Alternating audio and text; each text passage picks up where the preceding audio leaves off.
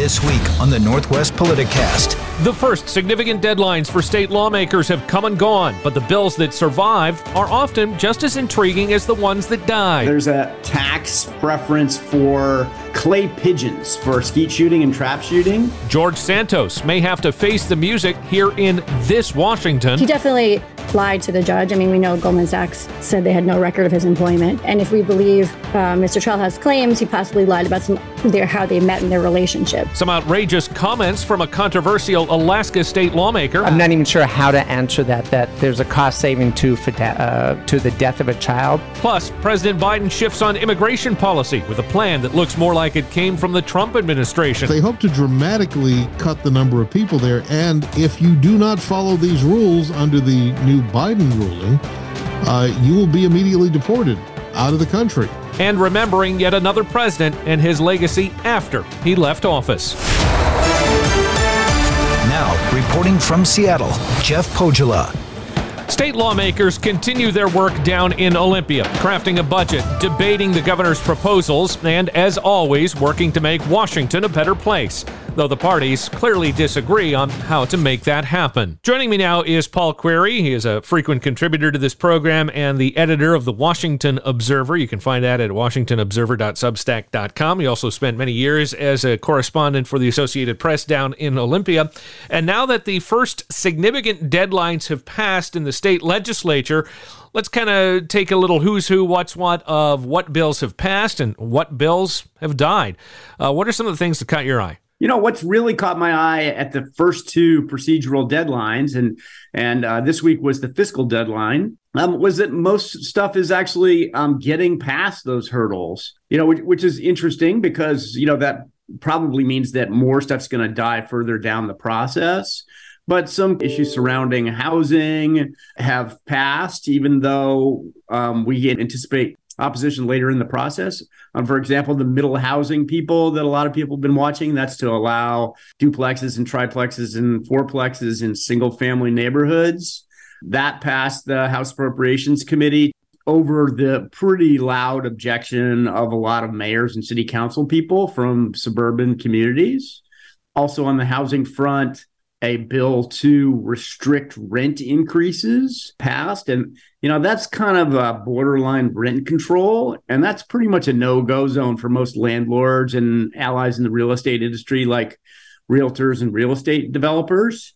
So I was a little surprised to see that move forward. Whether it actually winds up passing the House and Senate and winding up on the governor's desk will remains to be seen. Obviously, there's still plenty of deadlines to meet before the end of the regular session, so these still these bills could still uh, die at some point. But what are some of the ones that uh, really didn't make it past this first hurdle? The things that tend to die at this stage are things that are really expensive that the state doesn't really have the money for. And two things that jumped out at me um, were a universal basic income pilot that had been proposed.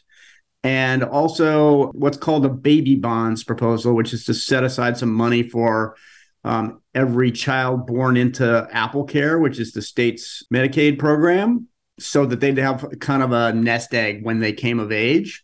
Both of those proposals didn't make it past the fiscal um, deadline, and that's because the price tag there is in the hundreds of millions of dollars. And those are big dreams for some of the, the far left, which you know, I would imagine getting some of the moderate Democrats even on board is going to be a bit of a challenge. Yeah, I mean, it's hard, it's tar- hard to find the votes uh, for things like that. But I think more importantly, it's hard to find the money. Those things typically sort of imply a large tax increase. And, you know, it's less the spending is popular, but the taxes are not. What about the Republicans? Obviously, you know, they've been in the minority for some time, and most of the bills that they tend to float tend to die at whatever cutoff there is. Have we seen any of, of the favorites of the GOP die in this early deadline? So I think you'd see a lot of hot button um, conservative ideas on the list of things that didn't move. But there are a lot of bills sponsored by Republicans that have moved through the process. Now, typically they're on less controversial topics. But there's a more substantial spirit of bipartisanship in the in the session thus far. Um, there has been in the last couple of years. The last couple of years have been marked by some real partisan rancor, and a lot of lawmakers will tell you that having the session remotely made it difficult for them to work across the aisle. And, you know, there's some sense that that's, you know, that atmosphere is improved. Kind of hard to have a backroom deal when your back room is a breakout room on Zoom, I would think. Yes, I think that that didn't work very well. Democrats still obviously pushing forward a budget. That's the biggest thing that they've got to get done this year. How is it shaping up so far? Obviously, that's the last thing that they're going to have to tackle before the end of the session. Yeah, we typically don't see the budget until early March when there's a revenue forecast that kind of guides budget makers and you know, how much money they have to spend. And there's kind of a wild card in that uh, equation this year in the form of the capital gains tax, which is before the Washington Supreme Court right now. If the court rules that the capital gains tax is unconstitutional, then that will punch a fairly substantial hole in the budget and make life more difficult for the budget writers. Then you got to deal with where to cut. We also saw the previous revenue projections, since you bring that up, showed a significant drop off in the months and years to come. While the state has plenty of cash now, that's not expected to continue. Yeah, and there's always a question of sustainability in the budget, but lawmakers tend to bet on economic growth and growth in the revenue forecast. So I, I, you know, I wouldn't look for too much budget cutting if the if the capital gains tax holds up. What about some of the other taxes that have been proposed, or some of the other big legislation issues? I, I know one of the big things that's caused a lot of controversy is that recycling bill. Yes, the uh, that's called the WRAP Act, and it would do a couple of things. It would put the responsibility for dealing with packaging waste on the producers of the packaging waste it would also impose an Oregon style um, bottle bill, which is a deposit on beverage containers. That bill has cleared the House Appropriations Committee, so it's teed up for a vote sometime in the next couple of weeks. Um, and there seems to be some momentum behind it, which is interesting because the bottle bill has been in effect in Oregon for decades now, and Washington has been politely ignoring it. And there's the controversy over it in that some are saying it's going to make recycling more expensive. Have we seen any fiscal impact statements on this? You know, I haven't really dug into the fiscal note on that. Um, the the argument that the garbage haulers will make is that it's taking sort of one of the most valuable streams of material out of the, the recycling and giving it to these to a sort of separate operation. Whether that makes recycling more expensive or not is a little bit of an open question. There's some money in the bill to sort of offset that, mitigate that for the garbage haulers. And the deposit system on bottles is supposed to largely pay for that, you know, for that recycling system. And putting the responsibility for package recycling on the on the producers is, I mean, the idea behind that is that they pay for that as opposed to you know municipalities and ratepayers which is who who pays for the garbage system now. Every year we have lawmakers on both sides of the aisle have their pet projects their their various uh, bills that they want to put forward and get through. Uh, have there been any significant or unusual ones that you've noticed that have either died at this early cutoff or that have surprisingly made it? You know there's one i'm planning on writing about it coming up. Uh, while you raise it there's a, a tax preference for uh, clay pigeons for shoot for skeet shooting and trap shooting um, that has passed the Senate Appropriations Committee, and it passed the Senate last year and died. And I, I'm sort of interested in this because it's a little bit of a bipartisan pet project. It's sponsored by Republican Senator Phil Fortunato, who's from the Auburn area, and co-sponsored by Christine Rolfes, who's the chairwoman of the Ways and Means Committee. Um, she's a Democrat from Bainbridge Island. And both of them are basically doing this on at the behest of uh, some shooting clubs in their districts. so tax breaks for clay pigeons. You know, you never thought you'd see that come through. Yeah, well, the, apparently there's an interesting wrinkle in the tax law. The Department of Revenue normally, when you sell something to someone um, and collect the sales tax on it, you don't have to pay the sales tax when you buy it from the wholesaler. But the Department of Revenue has has decided that clay pigeons are consumed in the act of providing the service of trap shooting. I mean, I, I guess you could sort of you, you, can't really sell a shattered clay pigeon that you've shot out of the sky. Yeah, and that's and that's the department's argument. so there's always some good, interesting bills. But uh, finally, this is the lengthy session uh, that they do every two years. Obviously, they've got to come up with a budget. This is also when they do some of the the big legislation that the governor pushes, whether it happens to be codifying abortion rights or anything of those of that nature. Is there there anything that you think that is going to pass the state legislature, get signed by the governor in this session this year, that's going to make a big change in Washington that voters will see? So I think that there's going to be a big deal on housing. And what exactly that looks like, uh, I think remains to be seen. We've seen things like that middle housing bill that I discussed at the top, and those uh, those caps on rent increases.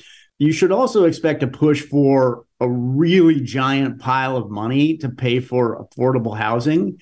And exactly where that money comes from is a you know is kind of an open question at this point. One of the things that, that's been floated is an increase in the in what's called the REET which is the real estate excise tax the tax on on the sale of real property with the idea that that money would go to pay for affordable housing in communities around the state that's an idea that just drives the real estate people nuts. And so there's going to be a big fight about that. We'll have to see where that goes. Paul Queary with the Washington Observer. We're certainly going to be talking to you much more throughout this legislative session. Thank you so much for your time. Ah, looking forward to it. Thanks. Before we move on, a quick dispatch from Alaska. One of their state lawmakers has been censured over comments about child abuse. It was during a committee hearing that Republican David Eastman made his comments about cases of abuse that end with the death of a child. It's actually um, a cost savings because that child is not going to need any of those government services that uh, they might otherwise um, you know, be entitled to receive and, and need based on, you know, growing up in this type of environment. The outrage was immediate. Trevor Storrs, the CEO of the Alaska Children's Trust, was testifying at the time. I'm not even sure how to answer that, that there's a cost saving to, for de- uh, to the death of a child. The impact that that has on a family and us as a society when a child is lost, especially to child abuse and neglect, is unmeasurable. Now, the Alaska House of Representatives has voted to censure Eastman, but this isn't the first time. Eastman was also censured in 2017 for saying that women get pregnant to, quote, get a free trip to the city to get an abortion.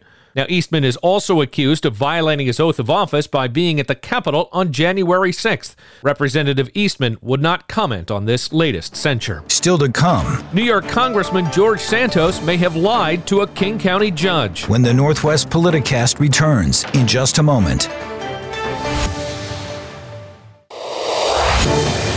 Welcome back to the Northwest Politicast. I'm Jeff Pohjola. Well, the falsehoods from George Santos keep coming. For those who don't know, Santos is the newly elected Republican congressman from Long Island who is now known to have fabricated large swaths of his resume. Now, another of Santos's fabrications has come to light, and it happened right here in Seattle. Take a listen. And so, what do you do for work? Um, I'm a politician, and I work for Goldman Sachs. You work for Goldman Sachs in New York? Yep. That was in King County District Court back in 2017. The story was first reported by Jacqueline Sweet of Politico. And first off, Jacqueline, thank you for joining us and uh, take us through. What was that sound we just heard? So that is the court transcript from a an arraignment hearing, which is also the bail reduction hearing for Gustavo Ribeiro Trelha. So we found out about Gustavo Ribeiro Trelha from another case that Congressman Santos was involved in in Pennsylvania.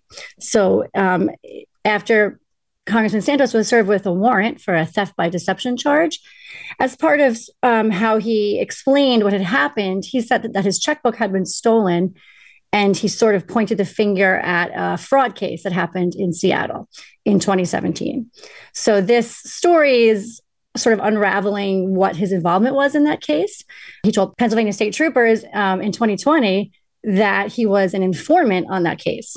Um, but when we dug into the transcripts um, and talked to actually Mr. Trelha himself, there's a little bit of, of a different picture is painted. He he appeared as a character witness for Mr. Trelha to help argue that his bail should be reduced. So right there, that sort of prompted a lot, of, a lot of questions. So let's go back to the beginning. What exactly was this court hearing about, and what is the connection between Mr. Trelha and Mr. Santos? So Mr. Trelha was arrested. He was viewed um, removing skimming equipment from an ATM on Pike Street. So it was a credit card skimming, printing. He was found with a lot of cards, his hotel room, a lot of evidence. Congressman Santos uh, said he was a, a longtime family friend of Mr. Trelha. Um, you can hear in the audio Mr. Trelha's public defender saying she'd been talking to Santos for weeks um, and that, that he flew out there twice. So he was appearing at this to to help argue that Mr. Trelha could be released on bail, and the bail was reduced, but but not not enough. He wasn't wasn't able to post it. So again, we don't know. Mr. Trelha says that they were not longtime family friends. He he maintains that they met on Facebook a few months prior. So there's different allocations there, but basically he he appeared uh, as a defense witness to help have his bail reduced. And this despite Santos telling, as you said, those Pennsylvania state troopers that he was an informant in this case. Right, and he actually had a friend, CC, a Seattle detective who's now retired, to sort of corroborate his story because that was sort of what he was going to tell the York County DA who was prosecuting the the the, the bounce check theft case in Pennsylvania. So um, the the friend at the time, who was also a lawyer, so he was she was giving his, him advice as, as a friend, contacted the detective, Detective Lawrence Meyer, and said, you know, my my friend here says he was an informant, and as far as as far as I understand, the detective sort of downplayed the informant um, title uh, term, but but did sort of indicate Santos had pointed them in the right direction or had sort of provided some information. So what exactly that is, we don't know, but it's it's confusing as to how he could be both a, a serve as some kind of informant and also um, speak on behalf of the defendant. So that's a little bit of an unanswered question. Obviously, this gets very complicated with the, the case against George Santos and then the case against uh, his associate here in Seattle. But the bottom line is, it appears that Congressman Santos, although he wasn't a congressman at the time of this hearing, may have perjured himself by lying to the judge because in that soundbite that we played, he said he worked for Goldman Sachs. We now know he never did. Right. Um, interestingly, it, appears that he may not have been sworn in in that hearing. Apparently, sometimes when someone is speaking and the stakes aren't super high, they may not be sworn in. So it, it, he, definitely lied to the judge. I mean, we know Goldman Sachs said they had no record of his employment. Um, so he he lied to the judge, and and if we believe uh, Mr. Trelha's claims, he possibly lied about some their how they met in their relationship. So that's that's unknown. But we do know that he said, and interestingly enough, he's also said he was an aspiring politician. This is 2017. Interestingly enough, why he he sort of used that to the judge is kind of up for speculation, but it's very interesting detail. So, what kind of fallout are we going to expect here? Because you say there's some questions as to whether or not Santos was sworn in. So, if he's not, then you really can't prosecute him for perjury. But this is yet another falsehood or a lie, depending on the terminology that you want to use that Santos has put out there. Are we expecting anything to come of this case? Um, I think there are still a lot of unanswered questions. I think the story is still developing. I know it's something I'm continuing to pursue as as to what exactly we can learn about his involvement and sort of what he was doing there, what he was saying to prosecutors, what he was saying to the defense team, what his role was. Um, in terms of the perjury, it looks like, you know, I can't say for sure, but it looks like there wasn't perjury in terms of a crime. But again, you know, being on record lying to a judge, that, you know, a lot of people you know find that notable as well. So what happened to the defendant in this case, George Santos' mm-hmm. associate? Um, he pleaded guilty. He was a Brazilian national. He, he, did not have documentation, so he was transferred to ICE jail and he was deported back to Brazil.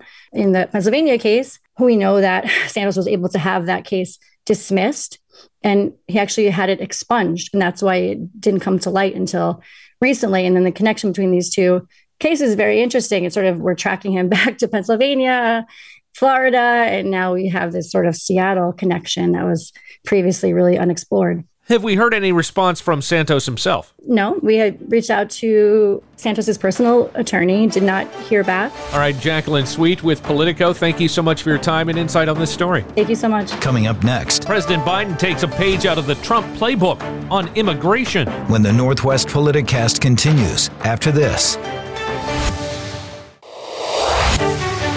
Welcome back to the Northwest Politicast. I'm Jeff Pohjola. Immigration continues to be a hot button issue, and on Tuesday, the Biden administration proposed a new rule that, if implemented, would limit the ability for some people to seek asylum in the United States. Under the proposal, the administration would consider some migrants ineligible if they fail to seek protection in another country that they transit through while en route to the southern border, such as Mexico.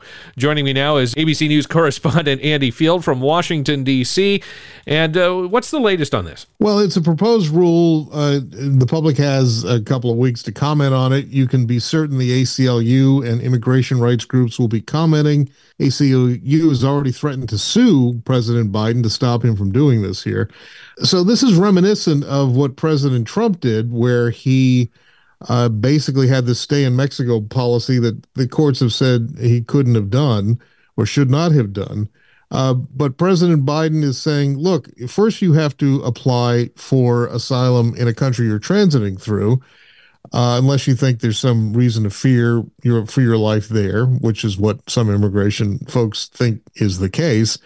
Uh, and then, if you do want to apply for asylum in the United States, you have to go to an embassy in the country on the border here, which would be Mexico, apply for it, and stay there and wait until you hear. You can't just waltz across the, the border and say, hey, I'm here, give me asylum, which is what many people do. Uh, there are going to be some exceptions to this, specifically um, that teenagers and children who come here unaccompanied by parents uh, won't fall into this category but they hope to dramatically cut the number of people there. And if you do not follow these rules under the new Biden ruling, uh, you will be immediately deported out of the country, uh, which is not what happens now with asylum seekers. They get to stay here for quite some time. Uh, the Biden administration, remember, President Biden could be running for reelection. He knows he's that this is one of his most vulnerable areas where Republicans have repeatedly criticized him for making it easier for illegal immigration to come into this country, despite the fact that they are arresting people at a, a much higher rate uh, than they have previously. And this may be in response to this here. But of course, there are Democrats and uh, civil rights groups, as well as immigration groups, who say, you can't do this. Uh, President Trump lost there when we sued, and we're going to sue you again. You're going to lose again here. Well, neither of us are attorneys, much less immigration attorneys, but it seems to be on the surface the federal government can't tell someone who is not a citizen of the United States what to do when they're in another country, i.e., seek asylum in that country. It, it, it seems like it's eh, pretty far fetched. All they can say is if you want asylum in this country, here's our new rule. You first have to apply for it somewhere else to make sure that you can get asylum there. And if you can't, you can still apply for asylum in the United States. You just have to do it at, an embassy and make an appointment to see someone. You can't just come in over the border and say, "Hey, here I am, give me asylum." Those are rules that they have put that they want to put in place as an emergency stopgap measure.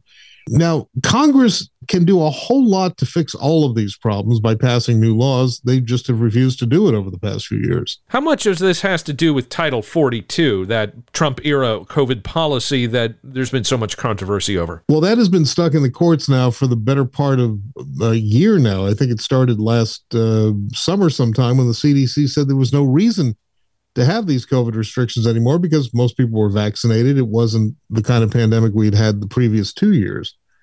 And then Republican states said, no, you can't do this. They tied it up in the courts. It is still tied up in the courts uh, with a restraining order to stop President Biden from lifting this. And even though the Supreme Court said, well, you know, this really the the case in the in the courts is not about whether Title 42 is valid. It's whether these states have any jurisdiction to fight it. And but in the meantime, I think the Supreme Court Chief Justice told President Biden, "Hey, if you want to lift it, you can lift it." That's not what this case is about. The case is about do these people have the the standing to fight this thing? But President Biden has basically said, you know, we'll just wait for this whole thing to play out in the courts, which has given him a little bit more breathing room. In the meantime, yes, the, the the short answer to your question a long time ago, which I didn't get to, is yes, the, the Title 42 is a big factor in this because they are worried that once that is indeed lifted, they're going to see this giant surge of people. So they want to change the asylum rules to to lessen that and, and keep more people out of the country. So, why is it, and I guess this is more of a broader philosophical question, that politicians are so opposed to people coming to the United States? Well, it depends. There are some people who are opposed to, to more migration because they think it takes up more uh, government resources to house and care for these people and give them social programs. Uh, that you're seeing mostly from the Republican side. But uh, the bigger concern here is that uh, the U.S. government simply can't deal with this surge of people here unless they come in lawfully and go through the regular channels. What is completely ignored over and over again is that the big surge in illegal immigration in this country isn't so much coming from the southern border, it's coming from people who come in here legally with visas from other countries, including uh, parts of Europe and China and India and other other places. They overstay their visas. They're not supposed to still be here, but they're here anyway. And this is something that no one seems to be addressing. And does Congress have any plans to address it? Because this is a, a, hot button issue for Republicans, and they've since gained control of the House. Well, they continue to say they are going to address it, so far we haven't seen any evidence of that. In the meantime, they have lots of investigations into the Biden administration, but uh, I haven't seen any legislation that that is comprehensive that would take care of some of these problems. Whether it's Republicans or Democrats, it seems that this is best left to be an issue during an election. If you solve it, then you don't have something to beat the other party over with. It's the old story of the dog chasing the car and grabbing the car, and then now what do I do with it? All right, ABC's Andy Field from Washington, D.C. Thank you so much for your time. Thanks, Joe. Still to come. Has a juror in Georgia compromised the case against former President Donald Trump? When the Northwest Politicast returns in just a moment. Welcome back to the Northwest Politicast. I'm Jeff Pohjola. Well, the foreperson of a special grand jury convened in Fulton County, Georgia to examine the possible election interference by former President Donald Trump and his allies, now embarking on a bit of a media tour, and that could compromise the case. Joining us now is ABC News legal analyst Royal Oakes, And uh, let's start right there. First off, what exactly is this grand jury looking into, and what is the foreperson doing? It's a special grand jury, Jeff. And in fact, uh, what it means is that it doesn't have the usual job of uh, deciding whether to indict somebody, force them to go to trial. Instead, it simply investigates, listens to witnesses, listens to the district attorney, and then makes a recommendation to the DA. The DA then, if they want to charge somebody, will convene a regular grand jury and they will vote to either indict somebody, send them to trial, or not. So, what is the foreperson of the jury doing now, and how could that complicate the case? Well, this is proof that the legal stories don't have to be boring. This is not a boring story. The interviews given by this foreperson are just amazing. Uh, a lot of people are concerned about it because she was sort of freewheeling and, and kind of frivolous and laughing about things when you're dealing with issues where lives are in the balance. And so she technically apparently didn't violate the rules because the judge said the uh, grand jurors, the members of the special grand jury, could talk about their experience, they couldn't reveal their deliberations. And so the judge left it to this person as well as other grand jurors to draw the line between, well, this is what sort of went on, but I don't want to tell you about the deliberations. So she won't mention names, for example, of people who might be indicted for committing perjury. So correct me if I'm wrong in this case, another grand jury would then have to be impaneled in order to decide whether or not Mr. Trump or any of his allies would be indicted, correct? Exactly right Step one is the special grand jury to submit findings to the DA. Step two is the DA decides do I want to have a regular grand jury vote to indict or not? And then if they do say, yes, I want the grand jury, we have to wait to see what that grand jury says. And then if somebody's indicted, they have to go to trial. And in the case of Donald Trump, who knows whether a trial might be scheduled later this year, early next year, an election year. So there's a big intersection between law and politics. So if Donald Trump or one of his allies is indicted by another grand jury, could the actions of this jury foreperson compromise the case? Exactly right. It could complicate the case in the sense that, you know, it's a serious subject and uh, for a person uh, to be giving interviews, it could seem inappropriate. It could send a message to the members of the, the jury pool who might eventually hear a case or future grand jurors. As a result, don't be surprised if uh, Donald Trump's lawyers take some steps to say, well, this is biased. Uh, Your Honor, I want you to dismiss all of this process. But good luck on that. It's very unlikely the court system would shut everything down simply because this foreperson gave some peculiar interviews. So, stepping back a little bit, why the use of the special grand jury and the grand jury? Couldn't the district attorney or the U.S. attorney decide to file charges himself or herself? Yes, it, it, the DA could have gone without a special grand jury. What happens is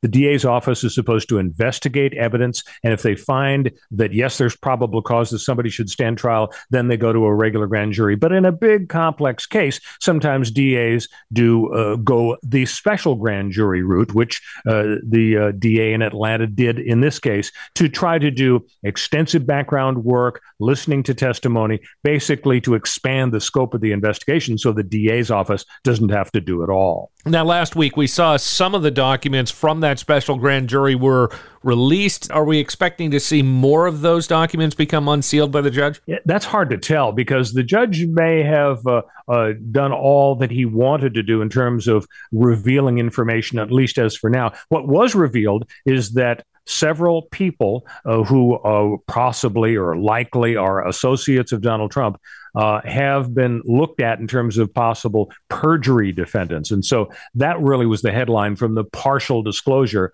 of the special grand jury findings that uh, at least a dozen people, according to this foreperson, uh, may well find themselves uh, the subject of a recommendation for a perjury indictment. How often do we see that someone get charged for perjury? That seems relatively rare. Oh my goodness, it's just so rare. It's like hen's teeth. Uh, I think the statistics are something like maybe a dozen uh, perjury uh, prosecutions in the entire nation each year, and so uh, it's it's extremely rare. But this, of course, is not your typical case. This is a situation where the whole world is watching. It's been alleged that Donald Trump uh, tried to interfere with the election process not only by getting the Secretary of state to find those extra 12,000 votes, but also by taking part in establishing an alternate slate of electors to be used if Trump's election fraud allegations survived. But the fact he kept doing it after uh, his allegations of fraud had failed three times in court, that could be the basis for uh, an indictment of Donald Trump. That's what people are speculating. So, with charges for perjury being so incredibly rare, isn't it going to make it that much more difficult to get a conviction? It really is going to be tough because when you have a situation where everybody sort of fits into their own separate political buckets, and when you have prosecutors uh, that are members of the party opposite of Donald Trump's party, uh, that, of course, gives Trump an argument. The closer you get to the election, the more it seems like, well, it's the Democrats headed up by Joe Biden trying to take out the likely Biden opponent, the guy the Democrats really don't want to see on the ballot although many Democrats, of course, say they'd much rather see Trump than DeSantis, figuring Biden would have an e- easier time to beat Trump. So, yeah, all of these, again, political slash legal issues get rolled together. ABC News legal analyst Royal Oakes, thank you so much for your time and insight. You bet. Coming up next, revisiting the legacy of a man whom many argue is America's greatest ex president. When the Northwest Politicast continues after this. Welcome back to the Northwest Politicast. I'm Jeff Pohjola. At the time of this taping, former President Jimmy Carter remained in hospice care, living out the final days of his life at home with his family in Georgia. The impending death of the longest living president gives us an opportunity to reflect on his time in office and the most influential of his foreign policy decisions.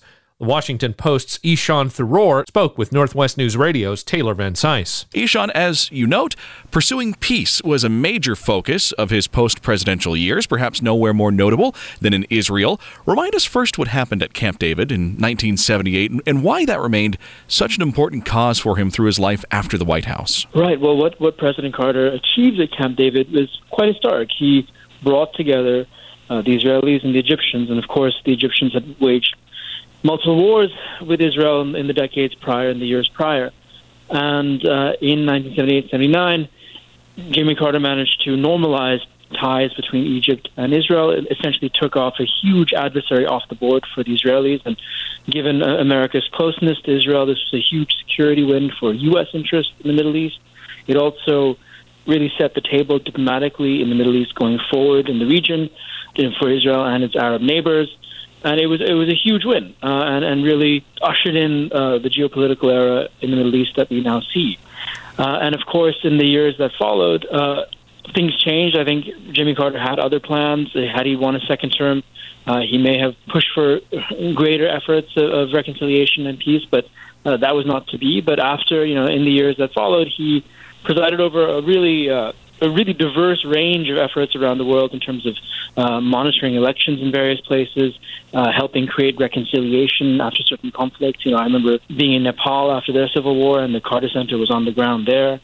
And so he won the Nobel Prize for for all that sort of work. But as you said, Israel and the Middle East, uh, and specifically the the occupied territories, remain very dear and important to him. And he was, in a way, uh, quite clear eyed about what needed to happen there. I want to play a clip of audio from uh, 2019. This is President Carter speaking about his concerns about Benjamin Netanyahu and, and finding peace in Israel at that time. He's going to confiscate a good portion of the West Bank and Gaza, including the, the uh, Jordan River Valley, and which I think would bring an end to all the peace processes that anybody is attempting to implement. When we look back at the things that Carter said about Palestine and, and Israel as an apartheid state, has he been right all along? You know, years and years back, has his has his previous warnings come to fruition? Well, in 2006, he wrote a book, Palestine: Peace, Not Apartheid, uh, that was very controversial at the time, and I guess arguably is still controversial to this day, where he essentially said, "Look, uh, what's happening in in this region, what's happening in the West Bank in particular, which is." Supposed to be the site of a future Palestinian state, but where millions of Palestinians to this day live with fewer rights under military occupation, essentially, is tantamount to apartheid. I don't think he was making the argument that this is exactly the same as what what happened as the, the racist regime in South Africa, but there are international law, legal definitions of what apartheid is. And what we have seen, and this you don't have to agree with him or not, but what you have seen is that two of the, the biggest human rights organizations in the world, uh, Human Rights Watch and Amnesty International, have both in recent years determined that, that the apartheid conditions prevail in Israel. The leading human rights group within Israel, B'Tselem, has determined that apartheid conditions prevail in Israel.